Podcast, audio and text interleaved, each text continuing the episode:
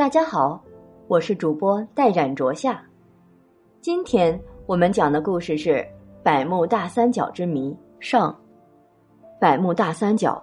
由于这片海域经常发生人们用现代科技手段或正常的逻辑无法解释的事情，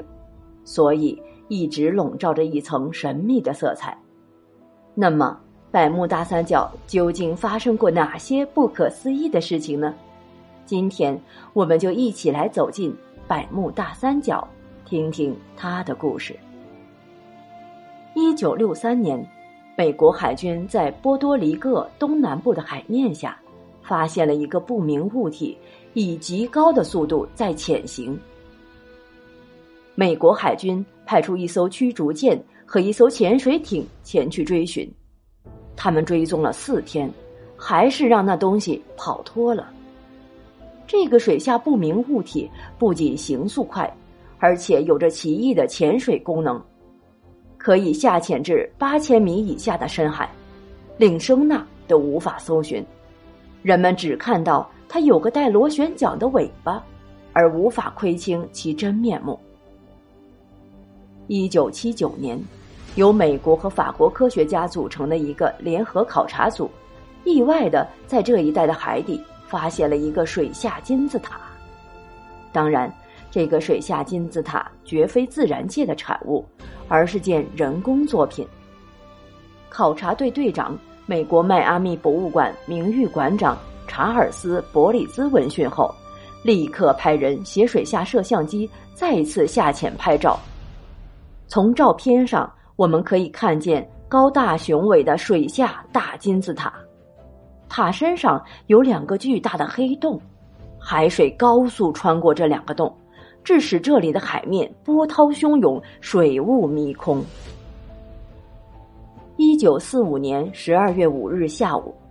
查尔斯·泰勒上尉带领十三名飞行员学员，从佛罗里达的劳德代尔海军航空基地驾驶五架复仇者鱼雷轰炸机起飞，在飞行了约一个半小时之后。泰勒用无线电向基地报告了罗盘已失灵。收到该报告后，上尉告诉泰勒，如果他确定自己位于群岛上空，可以往北飞向迈阿密方向。泰勒是一位极有经验的飞行员，他已经驾驶飞机在空中飞行了两千五百个小时，这个飞行记录并不是一般人能够做到的。尽管泰勒经验丰富。却似乎完全转错了方向，直接带领学员们朝大洋中心飞去。夜幕降临后，无线电信号开始变弱，最终来自第十九飞行中队的信号完全消失。失事飞机的残骸至今仍未被找到。次日，美国当局对这一事件予以高度的重视，进行了有史以来最大的一次搜寻救援活动。美国海军出动了包括航空母舰在内的二十一艘舰艇、数百艘快艇和摩托艇、三百多架飞机，也就是说，美国海军动用了佛罗里达海域附近所有能够动用的舰船和飞机，搜索海域从百慕大到墨西哥湾每一寸海面，结果一无所获。